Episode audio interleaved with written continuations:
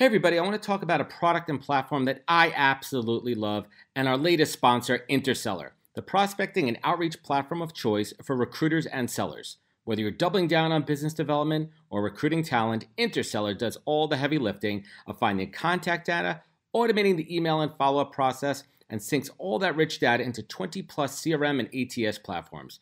Reach out now and get going on a two week free trial and let them know you heard about it from Adam on the podcast today check out the link on the website. Appreciate it. Welcome to the podcast, where we introduce you to incredible humans who share their journeys with the mission to inspire you to harness your own inner tenacity to drive your life and career forward. And now, your host, Adam Posner. Hey, everybody, welcome back to the podcast where I bring you the best and brightest from the world of business, marketing, and personal growth to help you drive your inner tenacity and drive your career forward. My guest, Jackson Jeyanayagam, is currently the vice president and GM of the direct to consumer business at the Clorox Company, which includes full P&L responsibilities, supply chain, fulfillment, soup to nuts. This guy does it all. I'm sparing you a lot of details on that because it gets real techy. And prior to Clorox, Jackson was the chief marketing officer for e-commerce startup Box, where he oversaw growth, performance media, and brand. And in 2018, Jax was named to the Forbes CMO Next 2018 list which identified the top 50 CMOs, redefining the role and shaping the future. And previous roles, Jackson was the head of digital for Chipotle, responsible for leading all digital marketing. And sure, he ate his body weight in burritos uh, daily there. We'll talk about that. And he has a long resume, and we're going to get into that. We're going to unpack that and talk about how he got from where he was to where he is now. And personally, he serves on the board of directors for Goodwill International, as well as Peace Direct, and an advisor for three high growth startups Dynamic Signal, Bounce X, and Miles. So we're going to get into it. I'm thrilled to welcome Jackson. Welcome to the podcast, my man. Thanks, brother. Good to be here, man. Awesome. So we are recording this. We'll do a little time capsule. Today is the second day of October in 2020. Last night, 1 a.m., our president and first lady were diagnosed with coronavirus. It is crazy. So when this episode airs uh, in a few weeks, we'll look back and we'll we'll just kind of see what's happening here. Before we get into your career story, quick prediction on what the hell's happening in American politics.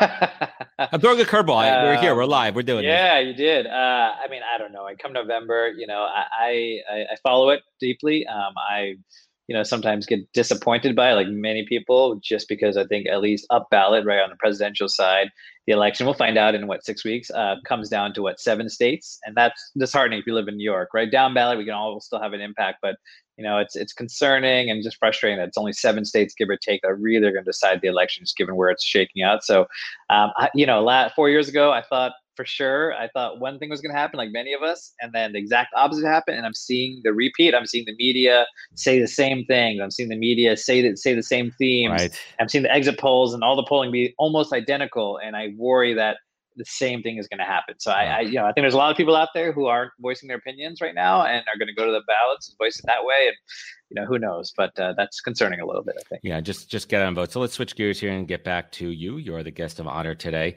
Um, you have an incredible career. You've had an incredible career. Some real high profile titles. Uh, tons of responsibility on your shoulders. But it all had to start somewhere take us back. You know, we don't have to go into super details. We don't want to know. We, we could assume what you did in college. But what, what, what, what, what, did you study in university? And what were you kind of thinking when you were in school, what you wanted to do when you got out? Well, uh, yeah. So I, I swear a lot, so I'll try to, to limit you could, it. Adam, you, could curse, but... you could curse here. We're, yeah. perfect. I was. Uh, Think of it like the Howard Stern show, man. Minus ah, a few perfect. things here and there. yeah, yeah, minus a few things. Yeah. Uh, dude, I was a shit student. I was never a good student. I didn't like homework. Um, I, I obviously believe in education. Think it's important. I have two daughters, five and sixteen months old, so that'll be important for them. But I was not a good student, period. Uh, but I did, uh, after a few majors and after basically an academic probation for a couple years and on the verge of being kicked out, uh, I Me figured too, it out. You too? Okay, so you and I share a lot in common. I, you know, I, I have a whole other we talk about the education system and what the parameters and, and, benchmarks are for what success and what's not. I think there's a lot of gaps there, at least in the U.S. But um, and anyway, I ended up being a sociology major. I majored in race relations, which was very passionate um, topic of mine, still is, always has been. Being a minority, has grown up in all different environments um, and standing out in a lot of different ways, uh, son of immigrants and so forth. But I would say that I didn't kind of follow. I would. I didn't want to be a teacher, and I didn't want to be a social worker. So I knew, like, really, what else are you going to do? You know, for the most part, from a traditional standpoint, sociology. But Um, I minored in communications. Um, I figured I had to do something more practical, and fell into a job despite a crappy GPA. Actually, Adam, I took the LSAT because I thought I had to. My parents are good old, you know, brown Sri Lankan uh, parents who like, you know, be a lawyer, a banker, a doctor, something, something. traditional. Yeah. Something so they that. could be proud of, right? So they exactly, can brag about right? their friends, yeah, right? They exactly. gotta brag about Jack. That's exactly right. That was the only reason, right? So I took the LSAT, bombed it. Um, I, I think I got like something 150 something, got waitlisted to two schools, accepted to none. It was the best thing that could have happened to me. Only because yes, nothing. I don't have to do any of this shit. I don't oh, have to dude, go anywhere. And how many people do you know? I know plenty of people who went to law school, got the degree, are in debt, and left, don't practice law at all, and regret it. Right? It's unbelievable um, how much law school costs. My wife's an attorney, and, and finally, yeah, I get it. It's insane. So I, I didn't do that. I uh, barely graduated, just uh, 2.97 GPA. I'm like, well, I'm not going to grad school either, which I'm good with. I never did. Um, and I fell into PR, man. Like my, I, had a, I was in a fraternity, and my big brother in a fraternity was like, dude, you like throwing parties? So I was social chair and then president. I'm like, yeah, I love throwing parties. Like, you should get into PR. And Adam, I tell you this, yeah. For the first four years of my job, I didn't throw one effing party, man. Like I, I did faxes. I was 2000, right when I started. Faxes. For all those youngsters out there, we used to have to put a piece of paper into a machine and send it over the phone line.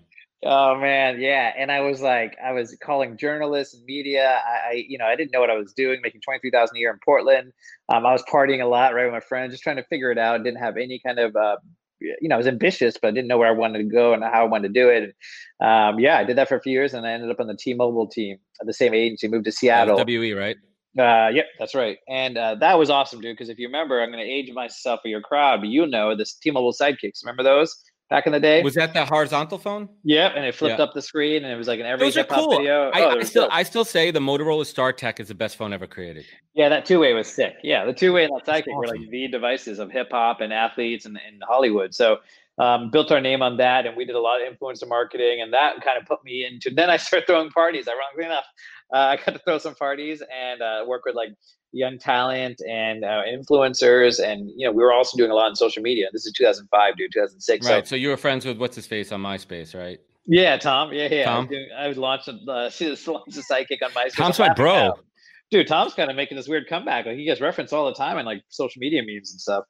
Um, and uh, that's when I, you know, we we did some really cool things. So that that time, no one was doing social media marketing, Adam. So like, you know, Facebook was still private, only if you're in high school or college. MySpace and Friendster were around, so no one knew. There was no agencies, and we started launching T-Mobile Sidekick on Twitter. We launched T-Mobile's account on Twitter. I created a Wikipedia page for them, uh, awesome. uh, helped launch on MySpace, and then all of a sudden, it blew up on me. I'm like, wow, this digital marketing, social media thing is, There's is something legit. going on here. Yeah, and then uh, the next four years, I I figured out what I was going to do, and I moved to New York in the middle of a recession, right before the recession, 2008, like July. Recession hit in October, and like like an idiot I am, in February of 2009, right when everyone is like just trying to hold on to their job, I left a great job of nine years to go to another job uh, mm. and take take a 10% cut on the salary. They're like, hey, everyone here is a 10% pay cut, so your salary is X minus 10%. I'm like, okay, mm. well, I'm going to do it um, because I, everyone told me not to. Everyone's like, "You're crazy. You're gonna be the first one fired." And everyone's losing jobs left and right. I'm like, "Yeah, but I'm not happy, and I got to be happy." And, and I know that, this- is it that is it that the ultimate like you know you don't know that super early on. I mean to cut you off there, but like is it that one no, of the things that you, you don't know early on, right? Because early on you're taking a job because you feel like you have to. You feel yep. like you have to do something. You have to work, but it's not until you get a couple roles in then you realize you know how important happiness no, is, dude. Eh, yeah, for so much. And eh, obviously, happiness, as you know, is, is a lot of things uh, influence that, right? Beyond work, but work is a big part of it, especially if you're single and you're living in New York, dude. Like, you know how it is. Like, work and your person are the same, right? It's very hard to separate. Yeah, right? when you're, you're single, when you're out there dating, you're in a major uh, market, right? You're hanging out, you're young, you don't got annoying little kids freaking bothering you all day. I yeah, you're hustling. You're those hustling. Are good, those are the good old days. Oh, dude, my 30s in New York was just that was awesome. before that was before social media when people could capture everything on their phones, right? That's where you could get away. That's where you could get away with some shit. yeah, so I mean, you, the camera, the camera phone ruined everything. Cameras yeah, ruined, they ruined fun. Cameras ruined fun. That should be your next podcast, man. Cameras ruined fun. Cameras ruined fun. Uh, very true though, man. Very true. And and uh, but at least I got to partake in that a little bit. And dude, I was hustling. I was doing my thing, loving the agency life, even though it was a risk. And that was the best thing I could have done, man, because I went from tech to CPG. So I worked on Old Spice. And when I joined Old Spice, it was before the big campaign. And for right. those who don't remember, Old Spice used to be like a dead brand. It was like yeah, it was, a le- it was a legacy band. It's, oh. what your, it's what your grandpa smelled like. Yep. Yep. Number three like in the market. Shave, yeah. Yeah. It was boring. And then, but it was still a big CPG company, right? Because it had a demo. P&G. Yeah. Yeah. yeah. And, and they, they, could sell product, but it was no, not relevant at all. And then P&G, uh, Wieden and Kennedy was our creative agency. I was on uh, influencer marketing agency. They came up with the idea, the guy on a horse, and we did the 200 videos, and it crushed it. That was it. He's got he's got a great story too. The guy on the horse too, and I and I'm gonna butcher the story here, but I think he was like a struggling actor, and he was like the the Former last guy, player. right? He was like the last guy to come in for the for the audition, and like I, there's a whole story behind him. So cool. yeah. he yeah, so he uh, Isaiah Mustafa. I spent a lot of time with him. He was a former football player, played uh, the Broncos, I think, and the Seahawks. Um, didn't have much of a career, went into acting. Uh, obviously, very charismatic, good looking guy, and and had a great career ahead of him. But he tried out actually for the uh, first time and didn't get it but right. he begged his way in and he called Jake Plummer, who is a former Broncos quarterback, and asked him for advice.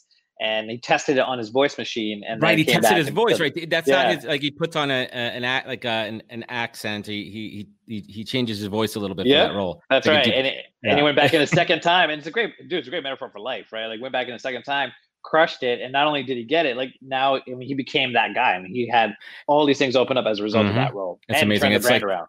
It's like the uh the, the the not the Cuervo guy, the most interesting man in the world, oh, right? Like yeah, yeah, yeah, similar. Yeah, it's a sim- similar, thing too, right? So so now now you're like mid career, right? You're like you're you're, you're getting the hang of this thing. You're, build, you're building it right. You're you're building up a rep there. Like let's pause for a second there. Like were you starting to manage people? Did you have a team underneath you? Let's talk a little bit about that. What was that first experience when you were managing a team? Like some some some fuck ups, right? Some like all right, I got this kind of thing where you're like, how did you learn how to lead people? I had a lot of fuck ups, man. I, I still fuck up, to be honest, man. I fuck up more than I, I do things right, but that's part of the experience. My first time was actually a WAGED We in like Seattle. I think when I went to T-Mobile Jam, man, one person. I'll never forget. I was so I was 26 and it was my birthday. I'll never never forget this, man. And I invited a bunch of my friends and invited some people from work, including my new direct report, just started for me like week before. I was pretty drunk with my friends, and I ne- I kept saying, "Hey, this is uh, Kirsten, my direct report." I kept saying it like a jackass oh. at, at my birthday party. And then later on she told me like, yeah, it's kind of awkward. You kept saying that. I'm like, dude, I, it was so like, I don't know what I was saying. Now I'm like, I would never introduce anyone. No, like at the time I was just so excited to. Yeah, now you say this someone. is my team member. This is yeah, our team colleague. Yeah, exactly. Colleague. Exactly. Yeah, but, be PC. It was so stupid. It was just so like, what was I thinking? I was young and, and drunk and excited.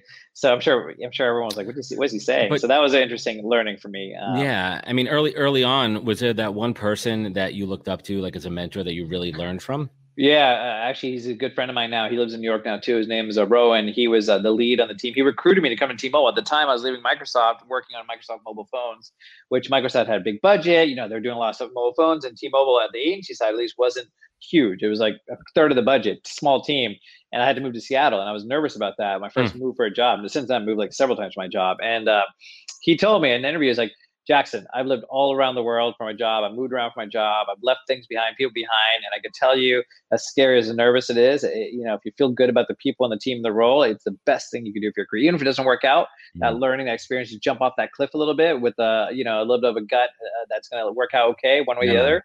And I did it, man. And he was right. He convinced me, and then ever since then, he became a mentor to me. I love it. And like trust trusting your gut is something that oh dude. Oh man, it's it's it's it's everything. And then once you get yeah. to a stage in life where because listen, as you and I both know, as as fathers, parents, um, you need to rely that with so many external factors in the world and so many things out of our control, you learn how much to trust your gut, mm-hmm. right? And I always say my gut's about ninety five percent right.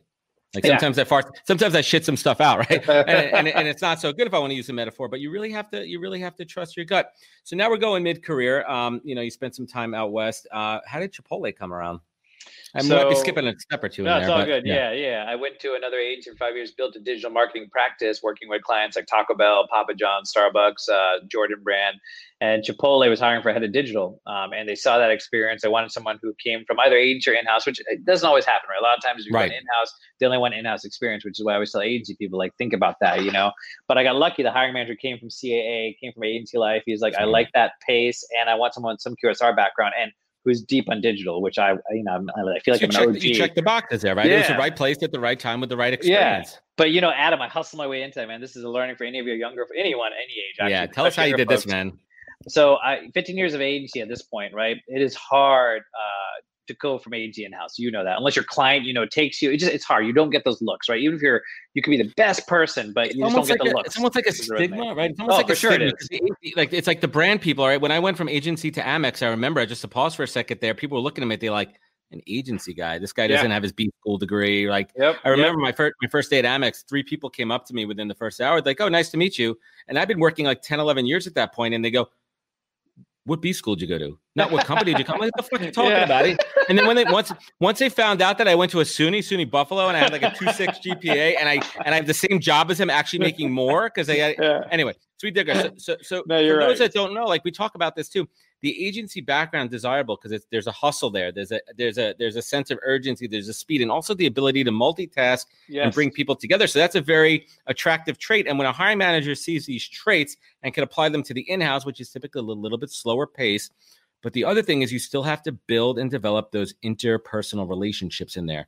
So you have this hiring manager that's on your side. Yeah, and dude, also by the way, um, is there any job that trains you better to communicate? I know when I talk to agents, people they over communicate. They're like project manage shit, even if they don't want to. Like they're just great communicators, man. Well, Because you have well- to, because you clients. What what I learned, the number one thing that I always say that I learned in agency life that I applied as a recruiter is the concept of managing expectations. That is a Mhm. fundamental backbone to account management, whether you're in sales, biz dev, whatever you're doing, managing expectations. And I learned that early on, and that you could apply to everything. Uh, for sure. So in this job, so I was agency guy. I wasn't getting the looks from uh, recruiter. They had internal recruiter, not external. So I saw a post it on LinkedIn, and you know this doesn't always happen. And uh, luckily, uh, you know sometimes LinkedIn shows who posted it. So I found the recruiter. I hit her up. I sent her a message after like a week of posting it, and I sent her like a long heartfelt note. She responded, and then I sent another note as a follow up. I never heard back from her. I'm like, okay, but so about a month went by, and then I'm like, fuck this. So uh, it said reports to head of integrated marketing. So luckily, Chipotle was relatively small. I found that Right. guy. There's only one. Like he's got to be the hiring manager. I hit him up with a dude. very long email. Yeah. And I said, here's why I'm a perfect fit, you know, blah, blah. Here's my skill sets. I basically pulled out the bullets of the JD and nothing.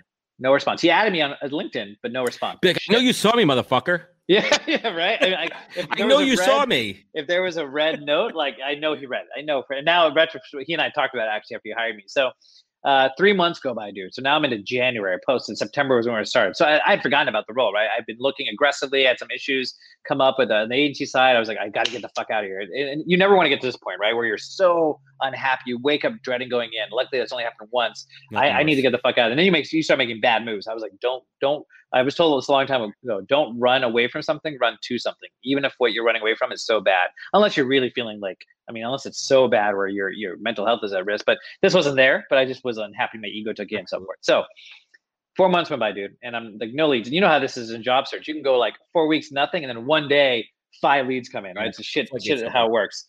So I got this call from Denver, and I'm like, Denver, all right, but it's it's unknown number. You know how this when you're looking for a job, any unknown number, I'm gonna I'm it up. answering this shit, and the half the time it's like fucking spam, you know, salespeople. So I pick it up and like, hey, this is Adam from Chipotle, and I'm like, I'm like, oh, and I, I can meet you know, perk Oh, up, oh, my yeah, voice yeah, gets yeah. higher. Mr. Jackson, how may I help you? what as can I you, do? As you, as you put the beer down. Yeah. So the long story short, he's like, "Hey, I got your note forward. I'm sorry it's taking so long. We've been in the process. We had 10,000 applicants. I'm like, Jesus, this is when Chipotle was at that peak, right before the food crisis. And he's like, you know, we want to bring you in for interview. And it was like, you know, I, I must have interviewed 12 people, two days in Denver, two different days in Denver over three months. And they told me this is going to be a talking four about month. gauntlet. Gauntlet Oh, here. dude, brutal. They're like, be prepared. I'm like, okay, I'm prepared. But it was Chipotle, man. That was the the. Rocky training montage, right? You're yeah, like, I did. I did. I did. This is my Mr. T, right? And then um, I ended up getting the job, and they told me like, "Hey, my boss said like I saw your email. I didn't respond to you, but I forwarded it to HR." Uh, and to me, all of that is Adam is like that was just hustle, man. Like I found, I, I tracked it down. You know, it's a thin line between stalking and being over uh, aggressive. Persistence, persistence is subjective, right? Like Exactly. right? Like, and you have to figure out that balance of not being a, a stalker, but at the same time, it's your job search, and anyone in HR and recruiting knows that you're going to get bombarded all day by follow ups. But it's Mhm. about the tone, the messaging, and how you handle yourself. Exactly right. Well said. And that's what happened there. And I got very lucky. And dude, within two weeks, I never, not once, Adam, I tell you this, had I gotten any in-house opportunities, even though I had a great resume, great clients, well networked. Two weeks into Chipotle, I literally had two job opportunities coming to me my first two weeks. One from Subway, one for Wow. another one. I'm like, wow, they, just they like tried, that. They tried to coach you immediately once you started there, and it came up. When- Yep. So, so Chipotle, like what what was the draw there for you, man? Like what was like how did, I mean, how did how did they hook you in? I know you wanted to go in house, right? And we were talking before about like you getting to the stage in life where you're not jumping and making like real like emotional decisions. Like, what was a rational decision behind that decision? It was it was three things. The role was exactly what I wanted. It was the right next step. It was headed digital. I was already doing digital agency side. It was a brand I loved and everyone loved, right? So it was yeah, it's a good brand. Was that it before is. they were purchased by McDonald's? Uh, after they divested, after right, McDonald's so that, yeah. divested them. Yeah, and I would say, Adam, this is also learning though at that time in my career, I was just chasing sexy brands. Um, and I've learned this the hard way, right? It's just the name, right? The brand. And sometimes that works out, but a lot of times it doesn't, or a lot of times it's not as what you expected. So this grass is, is not where, always greener, right? Just because the grass looks greener from my side of the fence and your grass yep. looks shiny, right? And all well manicured doesn't mean shit. Well, you come over the fence, right? And there's piles of dog shit everywhere that you can't see. right. How many people do you know? Like, I'd love to work. I'm not going to say any companies, this brand, this brand. And you meet with people from that brand, like, yeah, it's, you know, the, the, the founder sucks or like this happened over here. I'm like, wow, you know, so you know, I try. I don't judge anymore based on that. I judge on the hiring manager. Hiring manager is fucking everything. Even if you're a CEO of the board, it's everything, right? So in this case, it was the brand, it was the role, and then honestly, dude, it was. I knew I needed to get in house, but it was the opportunity to build something out at a brand that was well known. So, for instance, like my Jordan brand clients, this is Jordan brand, dude. Like well, one of my favorite brands. I'm a sneakerhead, I mean, and they listen, were like, yeah, like, I mean, there's no more iconic brand. Yeah. yeah. And they were like, wow, we're kind of jealous of you. You're going to Chipotle. I'm like, dude, that's crazy. Like, and I'm like, you're Jordan Brand. Like, yeah, but Chipotle's got like a magic right now that no one else has. And people forget, like before the food crisis, Chipotle was it, man. That was the effing brand. That was like yeah. People were moving brand, away from the, they were moving away from Subway. They wanted something more yeah. fresh, but the like the fast cash, right? Like what, what was kind of that that in between, right? It was like that in between restaurant where it's still a good quality. You know, yep. the brand stood for good quality before the yep. the food situation. Exactly. It was all about the product. The product experience is dope, and product uh, led. The, branding was, was clean.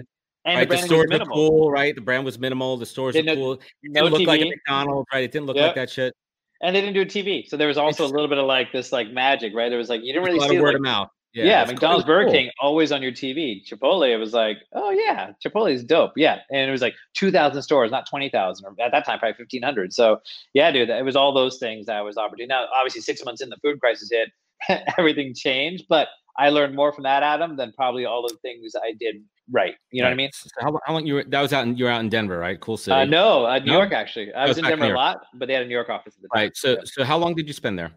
About a year and a half. Um, so I left about a year after the food crisis. I just didn't believe in the leadership at the time, which then eventually got switched out. They brought in Brian Niccol, who's an amazing CEO, but at that time, I just didn't believe they could get get back for a lot of reasons. So I know a little bit about the Box story because I was following it when they were kind of emerging. But why don't, you, why don't you fill us in how Box kind of started and what drew you over there? Yeah, so a recruiter hit me up and uh, they were like, "Hey, we got this opportunity at Boxed," and I had never heard of it. But I started talking to some friends, and it had this like vibes like 20, 2016, I think, and they started yeah, what, in 2013. What stage, were they, what stage were they there? So three they, years in. They just done the C round, just okay. finished the C round. So that's why they had the money to pay for a few more executives. They hired a CFO from Square and Intel. They hired a great chief merchandising officer from like Sam's Club. So they had a great team. But the four founders as as you know, and as for your audience who doesn't know, came from uh, they started a company called uh, a gaming company, sold to Zynga after a couple of years, made a little bit of money. All former lawyers, almost all of them, and, and said F law. I don't want you know started their first job. Mm-hmm. Yeah, exactly. And one of them started their job like literally a month after the the financial crisis. So he was like, "I'm out of here. Like this isn't going to work after Lehman collapse." And um, they started coming in the garage like you know there's got to be a better way to, than what costco's doing. This is before costco launched ecom like we can do this. We can figure this out. So they launched in the garage and went from like 40000 to almost 100 million in three years. Like they crushed it. Um, and that's when they brought me in. Oh dude it was insane. And they also did a little bit on, on doing things differently right? So chipotle i always say was value driven right? Uh, so driven by a value of food with integrity food that you can believe in right? You said the product Box was values driven, right? It wasn't necessarily about one thing that we're going to do. It's like how we treat our people, how we treat the customer. We're going to go about this the right way. We're going to pay for people's college education for their kids. We're going to pay for their weddings. We're going to we're going to refund you a tax on tampons that in ridiculous ways treated as a luxury in 29 states. So things like that were very different for the industry, and they created a name for themselves as a result. They were they were disruptor. Do, mm-hmm. do us a, a quick quick education check here. How do you define brand? What's your definition of brand? That's a good question. I would say brand is what an organization or a person stands for, uh, not only in reality, but in perception. What they are, what they do, how they do it, and why they do it, right? So the why Simon Sinek is critical, but it's also how and what. Um, and it has nothing to do with logos, aesthetics, packaging. That's all the output. So to me, it's what you do, how you do it, and why you do it. And how do you stand out and differentiate? Because that's what That's kind of right. triggered in this conversation for me. Because you're talking about Box and how they differentiated internally and externally. Externally, they differentiated, right? Because they were the first, you know, big box ecom DTC, right? We're not talking Mhm. about one off Amazon, you know. Mhm. And then we talk about internally how they treated their employees differently. Mhm. Yep. And your employees are everything. I mean, you know this, right? When those employees feel part of the organization, Oh, how much harder they work? How much you feel part Dude. of that family? Like, what was that feeling like at Box? Like three years into Yeah. the successful startup, the energy, the vibe. What was Yeah. that like, man? No, I've never been in a startup. Agency was the closest, and, and that's exactly what everyone thinks and why people go to startup. It was that. It was like a lot of autonomy. It was very personable. It was like a family, right? For better or worse, my family can also be fucking complicated at a workspace, right? But it was really just like personal, and there was this unique place where we need to get to the next level, and everyone was bought in. Everyone wanted to see this thing grow and exit and have a good path. You know, what we sold and what we did wasn't like that mind blowing, right? It was pretty simple. Unit economics were tough, but it was just we were all part of it. We were all in it um, to win it, and it was a really really cool vibe and experience. And to your point, you can't be customer first if you're not employee first. Think think about it. how many times you've been in Uber, and even though that's a commodity, those drivers are driving for Lyft via Juno. Right. You have a bad Uber experience. That's on Uber, not on that driver, right? Um, Yeah, so like relate that to Uber. Yeah. Absolutely, and that goes across anything, even on Amazon or Box, where you never meet with or talk to a person. It's still that that fucking that that shit comes to your door, and the detergent spilled on your baby food. That happened to me once. Cans broken. It, it, it doesn't matter what the reason is. That's Box. That's them. employees. Doesn't matter that the FedEx guy freaking tripped over Doesn't matter. box. yeah. Yeah, that's So how how can you be consumer first, customer first, if you're not employee first? And I think Box figured that out. and how long did you spend at Box before you jumped over to Clorox? about two and a half years. Um, had some funding challenges and trying to figure out what the next step was. And that Forbes list came out, and it just felt like the right time to start exploring what the Yeah, next man. thing could be. Um, so yeah, I walked away from equity, man. I walked away from a good amount of equity. It was a tough decision. That is Um, tough, but you have to make those tough. di- But so what your what your gut was telling you that this was the time, and sometimes you got to leave money on the table. You do. I mean, people don't An realize that, right? And and Chipotle is a great example, dude. I took a 32% pay cut at Chipotle, um, and I was coming from age side on base To go to Chipotle, to go to Chipotle to go in house. So I didn't mention this earlier, and I had my first kid on the way, and I was terrified. My wife was like, "Are you sure you want to do this?" I'm like, "I think I need to go in house. I need that experience. I know it's a pay cut, but the bonus and stock will make up for it." That went underwater because the food crisis. So in theory, I would have made more, but reality, I didn't. Yeah. But it was the best thing I could have done. and, and let's and let's pause on that for a second because here's a lesson for a lot of young folks, and I have this conversation a lot, especially when I'm talking to junior to mid level, and these folks are going from their second to third job, right? And a lot of them are so focused on the Ah. compensation versus the opportunity. Yeah, and I beat it in over their heads. And I and I say this to them: ten thousand dollar difference in a job over the Yeah. course of twenty six paychecks minus taxes and everything is nothing. And I'm not here. I'm not saying that I'm not here to count your money. I'm not telling you how much money you need, but I want you to just put it in perspective. You can't look at a salary like that in terms of ten thousand dollar increments. You really truly have to evaluate the the long term Yeah. opportunity. And some roles. Maybe you have the foresight or not, are going to help you get to that next level Dude. higher and quicker. Those interim roles, and, and I'm, I'm like, listen, I'm like, I'm telling you this from experience. Listen, I want you to make more money. I get fucking compensated on how much you make, right? I'm a recruiter, but I'm telling you this because I care about you and your career. Dude, let- let's let's stay on this for a minute because I have this talk all the time. I go to Yeah, NYU. Columbia Classic. I think it's such an interesting topic. So what I find, especially with young folks, they get caught up on title and base salary comp. So a Mhm. few things, right? Comp first off, as you know, especially if you go to big companies, everything. It's bonus stock. You have to keep that in consideration. Startup is a little bit different. Yeah. yeah, it's all in. Startup is a little different, but when you go to a big, a big company, they're going to sell you on the total comp, and there's a reason those people stay there for so long. That stock starts adding up, even if it's a stock that's okay. It adds up, man. So that's one. Secondly, title for the most part, title mostly is ego and external perception. Yeah, for your next role, that might matter, but for the right role and responsibilities, if you can articulate it to a recruiter, you're good. Now, in some bigger companies, that hierarchy does matter, but for the most part, you can figure that out. But you're right. The comp, though, is where people get hung up. And I've watched people walk away from great roles with me and without me from So $5,000. So I'm like, what, what are you doing right now? Like, think about the big picture. Think about, is this the right manager? Are you going to get the opportunities? Is this the right career progression for you, even for two, three years? And thirdly, are you going to enjoy it? Are you, are you going to have fun? You cannot put a fucking value on that. For people like you and me who've been in places where you're so unhappy, making good money, nothing, it doesn't matter. And that I- paycheck comes every two weeks and you feel like shit 80 hours Every- of those weeks. in Dude, I, I jumped I jumped from Sirius XM to American Express for 25 grand more, which was a lot back then for me. And I was Yeah. miserable on day one and I stuck it out for a year and a half before going back to agency world. Yep, I do. I mean, people just lose sight of the big picture. I know, I know. You get bills, and I get that, right? In some cases, if, if, if you are in a really tough position, you got to do what you got to do. But in most cases, I know the people are leaving, they're not eh, like you're right. 5,000, 10,000. You start really you do that math on that, right? You're talking about like 2000 4000 a month with taxes you're talking about a few hundred bucks a paycheck so unless that is material and it could be unless it could is, be. it could be you got yeah. you got to, and it could be right so there's maybe 25% of the people the other 75% think big picture because that money will come the opportunities will come but if you start jumping and nothing against jumping that's the bigger trend now Right. but if you start doing just for the paycheck i tell you where you end up you end up like a, in this wheel in this cycle and it will cap out and then all of a sudden you find yourself like I don't know what to do in my career. And then you guess what happens? Then you might have to take a much bigger step back to reset.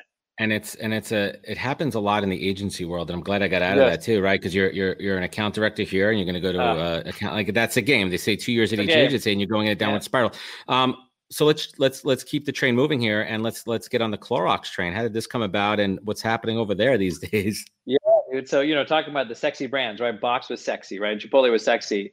Clorox pre-COVID especially was not, right? So in fact, Like another legacy brand, household item, everyone had to buy it. Consistent sales, right? Like steady Eddie, people Yeah. buying Clorox, they need it. For sure, Industrial, residential, commercial, doesn't matter. good, good EPS. It's not a growth brand. It's not volatile. Very, very no risk, right? Which is not me. I'm, I'm, I'm not. I'm more like you, like tattoos and beard, and like you know, I'm, I'm just not my style. So I'm like the recruiter hit me up didn't say the brands and Fortune 500, but a GM role. And I was starting to think about shifting from the CMO path to the uh, CEO path, and it was perfect timing. Uh, and I wasn't going back to business school, so I was like, there's not going to be many roles like this. That's going to give me that break. Um, and it's a CPG, so I'm going to learn some great things. I, I I'm not going to get in business school because I'm not going. So it's the best of both worlds. Right. But it was Clorox. And at that time, it was moved to DC. I had to move to DC, which, you know, I was a New Yorker for 12 years. My wife, 15 years, met there, had our two kids there. Like, it's, it's in my heart, right? Like, all the people saying New York's dead. Like, don't get me started on that fucking topic. So, anyway, I'm like, I'm, I'm ride or die for New York, you know? And then he was like, hey, uh, the roles in DC and Clorox. And I'm like, mm, let's let's pump the brakes in this one. Like, I this is not. I don't want to go to CPG. You know, I had start. I was look interviewing with like Airbnb and Shake Shack and Etsy and Grubhub, all the typical kind of companies you Yeah, think based all on the my ones you career. Yeah, from especially coming from Box and Chipotle, though that makes sense for me. DoorDash and so forth. And I was like, yeah, I don't know. And then I met with the manager, man. He said, just have breakfast with the guy. He's coming to New York, have breakfast with him. And I'm like, you know what? I always say, never say never. Have the meeting, I always say Um, take the call, take the meeting. take the call, dude. Why always not? take right? always take the call. One call changes your life. Exactly. You just never know. It's like dating. It's not Yeah. the same thing as dating. No, no different. So I had the breakfast with him on the 7 a.m. He had the three other candidates. I know, and the back to back to back. I was the first. And I remember I, I was in Tel Aviv doing a keynote for a company actually where I had the first recruiter call for an hour and he was grilling me. That recruiter call was way harder than any of the interviews. So I was like, Yeah. okay, this is interesting. And I met the my hiring manager, my boss now, who is like my second mentor. I've had two mentors my three really my whole career, and he's been my third. And uh, and right away I knew I'm like, wow, I will learn a lot. He was 30 years in Clorox, but he thought like a VC. He was very Yeah. he invests in companies, very much like me, um, but not. And I'm like, dude, this guy is awesome. And we both know managers make or break. People just forget that. Like your manager doesn't matter what level you are. Your manager is a big part of your career. Like I can learn from this guy, and I haven't had that in a long time. To be honest, Adam, I had Yeah, I mean, at this years. stage, at this stage of your career, like you, you needed that kick, right? Like I always say too, like Serena Williams, Beyonce, Tiger Woods, like all the people at the top of their careers and profession, they need that coach, they need that mentor sure. to take them to the next level. for sure. Any yeah, any top athlete, LeBron. I mean, LeBron has people like that, right? So he's like top of the top. So yeah, same thing. And I did it, dude. I was interviewing a couple other startups for CEO roles, like pre-revenue. And and this guy, like, I, he made it clear, like, I'm gonna move fast. Like, yeah, you're a CPG. It's gonna take three months. He's like, I'm gonna do this in two weeks. Two days later, I had six interviews, all video. I didn't have to fly to Oakland. Got the offer. Four days later, I negotiated up on a signing bonus. I got aggressive on a couple of things, and you know, there's a whole art to negotiations. You know, Adam. A lot of people forget, and, and they sell themselves short, and they get worried. If I ask for more money, I'm going to lose my job offer. It's like, God, what are you doing? At this point, they want you, so you can ask for a lot. Yeah, it's called leverage. It's called leverage. Exactly, People exactly. And they, sometimes they want to do it early. I'm like, don't do it till they want you, and focus on one or two things. Don't ask for everything, but you will get something. They're not going to be like, oh, Right. worst case they say no. Best case you get it, but no one's going to pull an offer. And if they did, that's not the company you want to work for because you asked for a little bit more money. So um, Exactly. so he and I negotiated, and I liked the process. I liked the way he was handling. He was very practical, and like, and I, you know, you always should equate. You know this more than anyone, the interview process with what the company's going to be like. If you start to see flags in that, that's probably how the company operates. Pause on that for a second. That's a really important thing, and I haven't talked about in a while. The hiring process is indicative of how a company operates. If a company puts people first and the way they manage it, the way Mm-hmm. the initial recruiter has that conversation, and the way they guide you through the process is so telling. Spot on. Yep, and and the manager's ability to influence that. If you're senior enough, like he, yeah, Clorox is a little bit slower normally, but he made that faster. He's like, I'm going to make Push it, faster. it So it was telling, yeah, is he going to be a champion? Is he going to say what he's going to do and do what he says? And he did, man. He he fucking backed it up. But he was very clear. He was like, hey, I want to know if I go back and ask for more on this, you're not using me for leverage. Yeah, yeah. Like gonna gonna, if I go back yeah. and champion for you, I want to yeah. know that you're going to accept this offer. Otherwise, you make and, me look like a dick. Yeah, don't use me for another offer. And I thought that was, and I've done this tactic a lot too. That's what you need to do as a hiring manager. I'm like, you know what? That was a great call. I'm glad you put me on the spot. And it was work, right? I could have still fucked him, but that would have been really, that's just not a cool thing to do. Yeah, I mean, it's a small world too. You don't want to be it, that guy. It you is. Don't, you don't want to be, and especially at the senior levels. No, no. When other opportunities, no, no, we, we all we all back channel there. So so you're at Clorox now. How long have you been at Clorox for? So a year and a half. Uh, I came on, you know, as you know, to oversee the GM of a pure play D2C brands they'd acquired, but also really more importantly to take that knowledge and learning and to build a team around it, which I've done, and then scale it for all the Clorox retail brands. Mm. Launch Burt's Bees, Brita. At the time, we didn't know cleaning was going to be so big. And then, of course, COVID hits, and we can talk about that. But my, my goal was really to assess what the problem was, that what they inherited wasn't performing well, uh, which I did. We built a custom tech stack. I hired a great bunch of executives and managers now from Plated, uh, Amazon, Living Social, Brandless, top so startups. so your so your mindset, and correct me if I'm wrong here, as far as the people that you hired was to bring in people with some of that entrepreneurial spirit mentality versus your traditional CPG B school kind of marketers, yep. and that's what helped change the culture of your team and guide the trajectory of success of the product, correct? And even po- exactly, and even positively impacting Clorox culture as well. And we do have people on our team who come from B school and have that classic, but Clorox has that in spades. Also, right? Because so that, like, cl- that classic training is important there when you're dealing with a lot of the the academics of yes. the, the data, right? You need some of those mindsets to, to really be the true sure. analyst, right? To really be able to look at the numbers and combine it with the business insights. That's a yep. critical cut. We're not trying to undersell the B school yep. experience as well, but you have to have that mix. So you're kind of having this team of the best of the best. Yeah, so I got a bunch of startup kids who were like, who had one thing. Because listen, I tried to recruit some great startup people I know who respected me. I respected them, but they're like, I don't want to go to a big company. No matter what I was telling them, it was like, I love startups. So those people, yeah, they didn't want that. They didn't want. They didn't want never that. going.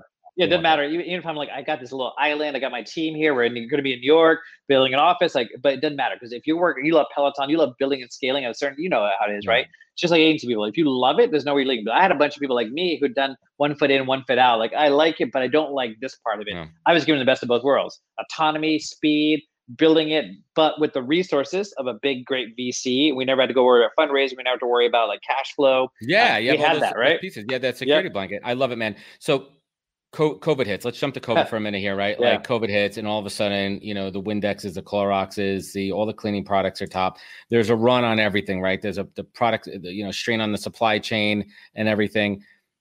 What was that like in March when you're like, holy shit, this product has now been elevated to a name brand yeah. need, immediate need? What was that like? I mean, listen, I, I wasn't working yet closely with cleaning at the time. and I was really focused on the health and wellness. So even our brands, like immunity products, do they were spiking. We couldn't keep them in stock. Uh, so that was our own problem. I do it was apocalyptic buying. Oh, dude, people, yeah, people wanted to. I need every Burt's Bees chapstick in inventory now. oh, God, right. Right, right. Uh, so the cleaning team, you know, they, they're still working hard, right? You've probably seen our announcements for our CEO about working on the supply and demand, trying to get to, to meet the, the all the great demand we've had. So good problem to have, right? A shitty scenario and a very scary scenario, but really good problem to have from a company standpoint. So it was a lot of learning. That team is working very hard. But what, what was really interesting from a broader perspective, dude, is as you know, D2C e-commerce, we all know it was here with Amazon and Instacart, but like it hadn't hit maturity, right? Especially in the Midwest and the South, right? Coast, yeah, everyone like you and me are shopping, but it's still a lot of people in a lot of areas who are like don't trust getting their fruit and vegetables delivered to their door and things like that yeah. at scale, right? Until this happened, and now you know what I think was going to be a three to five year more uh, timeline of like true like mature uh, maturation and like getting to like that critical mass is now now right like the next year omni-channel everything dude because of covid so that's where accelerate my team and the e-commerce team, which is really the sales team that focuses on selling our products on Amazon and Box. But my team, direct to consumer, right? That also accelerated. Now, how many companies are launching right now? And, and now what was really neat is internally, I think everyone realized like, wow, there's such huge potential for us. And unlike a lot of other CPGs who are just trying to start it now, we had already started it. We've been building this for like a year and a half. So we're yeah, we're already like months away from launching a bunch well, of new brands. So yeah. What was what was what was the you know the the top innovation, whether it be a process or a product or a mindset that came out of COVID over the last eight months on your team? Speed. Like my speed. team always moved fast, but it was speed. It was cutting down the yeah. priorities, even though we had like a, a, good amount, like a good like short list. Yeah. Cut it down even further. Like these three things, and Got just it. make decisions quicker. And cut me out of meetings, right? Don't don't if, let me be a bottleneck. Like yeah. just, just make a fucking that's, call. That's, that's, good management. That's that's, that's strong it. management here. So I want to bring it home here. Um, when you interview people on your team, is there is there one or two go to questions that you always ask them? Why do you ask them? uh, there's three things I look for, and then I back my way into it, and I adjust based on the person. So I look for versatility, someone who can just do different things. Because if shit hits the fan or things change our business or our economy or market, I need you to know that you can't just be like, I only do this job, right? That's not how it works. Yeah, you right? can't have your your blinders on. Yep. No, man, you gotta be able to be versatile, open minded to learning new things, just like a startup. Curiosity. I, I don't want yes men and women. Do Inquis- not inquisitivity, inquis- being inquisitive is my number one skill Oh. trait that I look for. ask questions, right? Push back, challenge me, but don't be a dick about it. So my third one's empathy, right? Be respectful. If you're gonna push back, you don't have to have. Listen, people think a nice culture is good. Nice culture is bad because that's passive aggressive. People don't want to get into it. Um, I'd rather work at a hedge fund, or at least where I'm getting railroaded and run over. At least I see it coming. So I'd actually argue being passive aggressive and being nice culture is the worst thing. And I've learned that from some companies. I won't say names that I worked at. So I ask for empathy. So the three things I look for are those three, and then I'll get I'll back my way into like problem solving. I never ask for hard skills, do unless it's a direct report of mine. And now I have my exec team, so I'm I'm assuming that they have They've already flushed that out. Right? If, than someone's, if someone's yeah. getting to you at this point, you know that they're qualified to do the job on paper. Now Absolutely. you, now you need to know who they are, right? You need to know who this person assholes. is. Yeah, Yeah. and I, am I gonna be No in a foxhole with you, right? Yeah, I want, if it's 60 of us in a foxhole on Slack, late night when stressed, I want to know you're gonna deal with the problem head on and not be passive aggressive, not Slack emoji, some some weird shit, not talk shit behind people's back, not screenshot pass combos. Oh, and it's the worst. Oh, dude, like don't do that. the shit, right? screenshot. The screenshot's another Oh. shitty thing. Camera phone Oh. screenshots. all that shit, all that shit. So like for me, I interview everyone, intern to VP, and now that I have my core team, my direct reports, I never interview hard skills. I'm always about the Love person, the people. So one question I ask, for instance, is like, if you could be a god uh, or God, whatever you believe in, what would be the first thing you would do? Could be anything, and uh, there's no right answer. There's no wrong answer. Right, but you want to see how they how the mind the, the how they break down the problem, Yeah. and do they think about themselves or the world, and why? And if you think about yourself, that's fine too. I'm just curious on why and why you chose that. Um, so that's just a question I throw out. Sometimes I'll, I'll, I'll throw out a real scenario. I'm like, hey, uh, you know, how would you deal with this? Something that happened recently. So real right? behavioral based interview type question. Yeah, to get to how they respond. But I like to throw them off too. So like, I always ask them things like, hey, what's the biggest deal breaker uh, when it comes to a culture? Because everyone said, what do you look for in a culture? I say, what's the thing that you hate the most? And what I found is when you get people talking about things they don't like, the first question is always like, oh, well, I don't like when, you know, uh, something's just, uh, you know, superficial. Right. But I dig there. And then once you get people start talking about any kind of pet peeves or things they don't like, usually they open up and then I get to the real answer. I'm like, ah, okay. This is the thing that Do you always stroke nuts." the beard though when you go, aha, yes, all right, gotcha. I do. I do probably too more than my wife would like. That's a good but one. yeah. Yeah, no, that's awesome, man. So let's let's bring it home here. This has been an awesome conversation, and literally, it's just been chock full of freaking knowledge nuggets and bombs here. And you talk faster than I do, and I, that's rare. But it's Ooh, probably because you're a New yeah, Yorker. I'm a jive talking motherfucker. Um, what does the word authentic mean to you, Jax?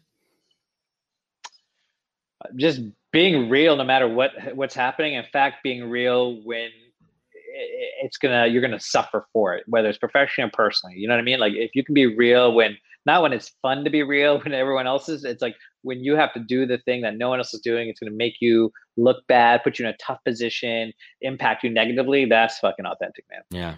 What's the single greatest piece of advice you've ever received that you take action on every single day?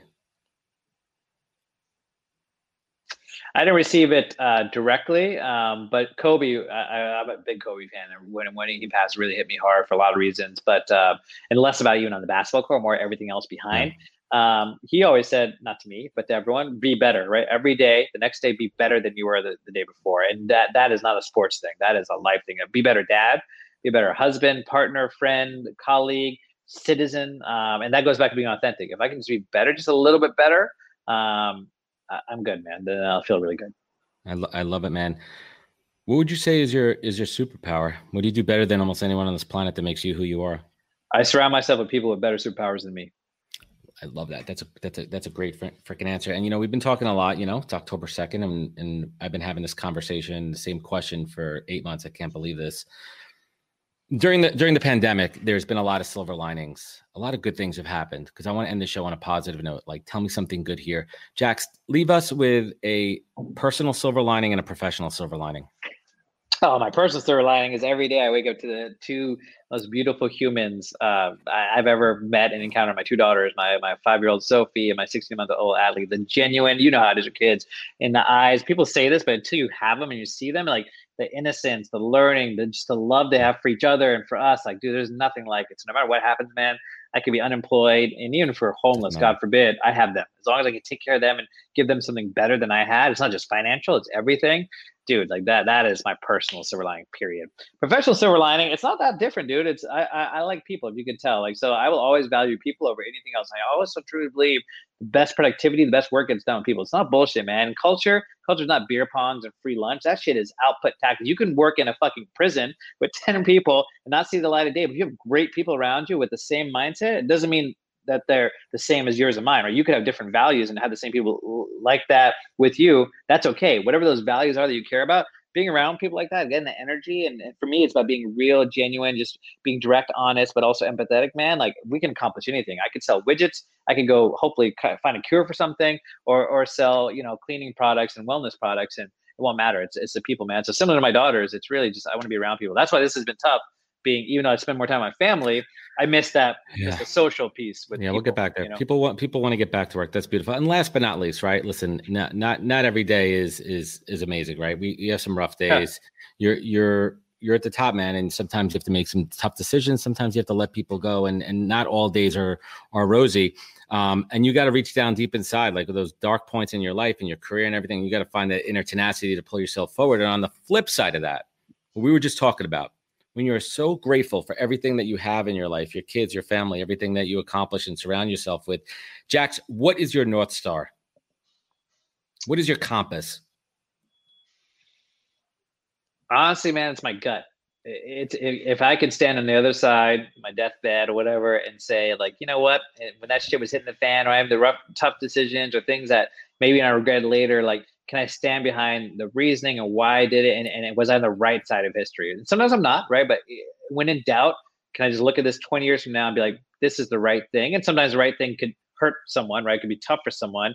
Um, but this is the right thing with all things being equal, all things considered, right? Because sometimes you have to make a decision that might be tough for one person, but ultimately it's going to be better for 20 people. And if I don't make the decision now, all 21 people could be impacted. That makes sense, right? And, and things like that that I have to weigh. And I just do my best to, to okay. And if I'm going to make a tough decision, Adam, let me at least, you don't have to be vicious about it either, right? Like I've gotten a lot of people I've, I've laid off. I've gotten at least four of them jobs or try to be a reference for them. So of course. people assume like it's just one or the other. It's not, it's not a, bi- a bipolar decision. It's like, hey, I can, yes, I have to make a hard decision, but I can also be a really good person and do everything I can to help this person and whatever means it's possible to get the new job or whatever. So to me, it's that, right? It's not just a decision. It's like, am I doing the right thing? Am I doing everything I can? Am I overextending myself? Um, which really shouldn't be much of a question. It's like I'm going to do what I can to help people. Um, so for me, that's kind of my north star. I love, man. Jax, thanks for spending some time with us. Thank today. you, brother. It was a good time, man. Appreciate yeah. It. Where could, where can folks find you? Where could they connect with you? Where could they learn more? Uh, LinkedIn and Twitter, man. I'm pretty active more on LinkedIn than Twitter. Um, I'm not able to add people right now. I'm having some issues with uh, connection limits, which sucks. Uh, so I'm working on that. I gotta gotta make some updates. But LinkedIn and Twitter, I check often. That's awesome, man. Thank you. Uh, and everybody joining us today, I, I, really hope that you learned from this conversation. It was awesome. I love talking to folks like Jax who just have such an incredible career and, and, and so much to share. And if you enjoyed this episode, please share it, subscribe, leave a review, ranking, help this shit, help this show blow up. That's what we need here. You know where to find us on the POZcast.com, all the social media channels. Remember, wash your hands, stay six feet apart, look out for each other, and catch us next week for another great episode of the POZcast. To join the conversation, search the POZcast on LinkedIn. And to catch up on past episodes and more info, please visit www.thepozcast.com.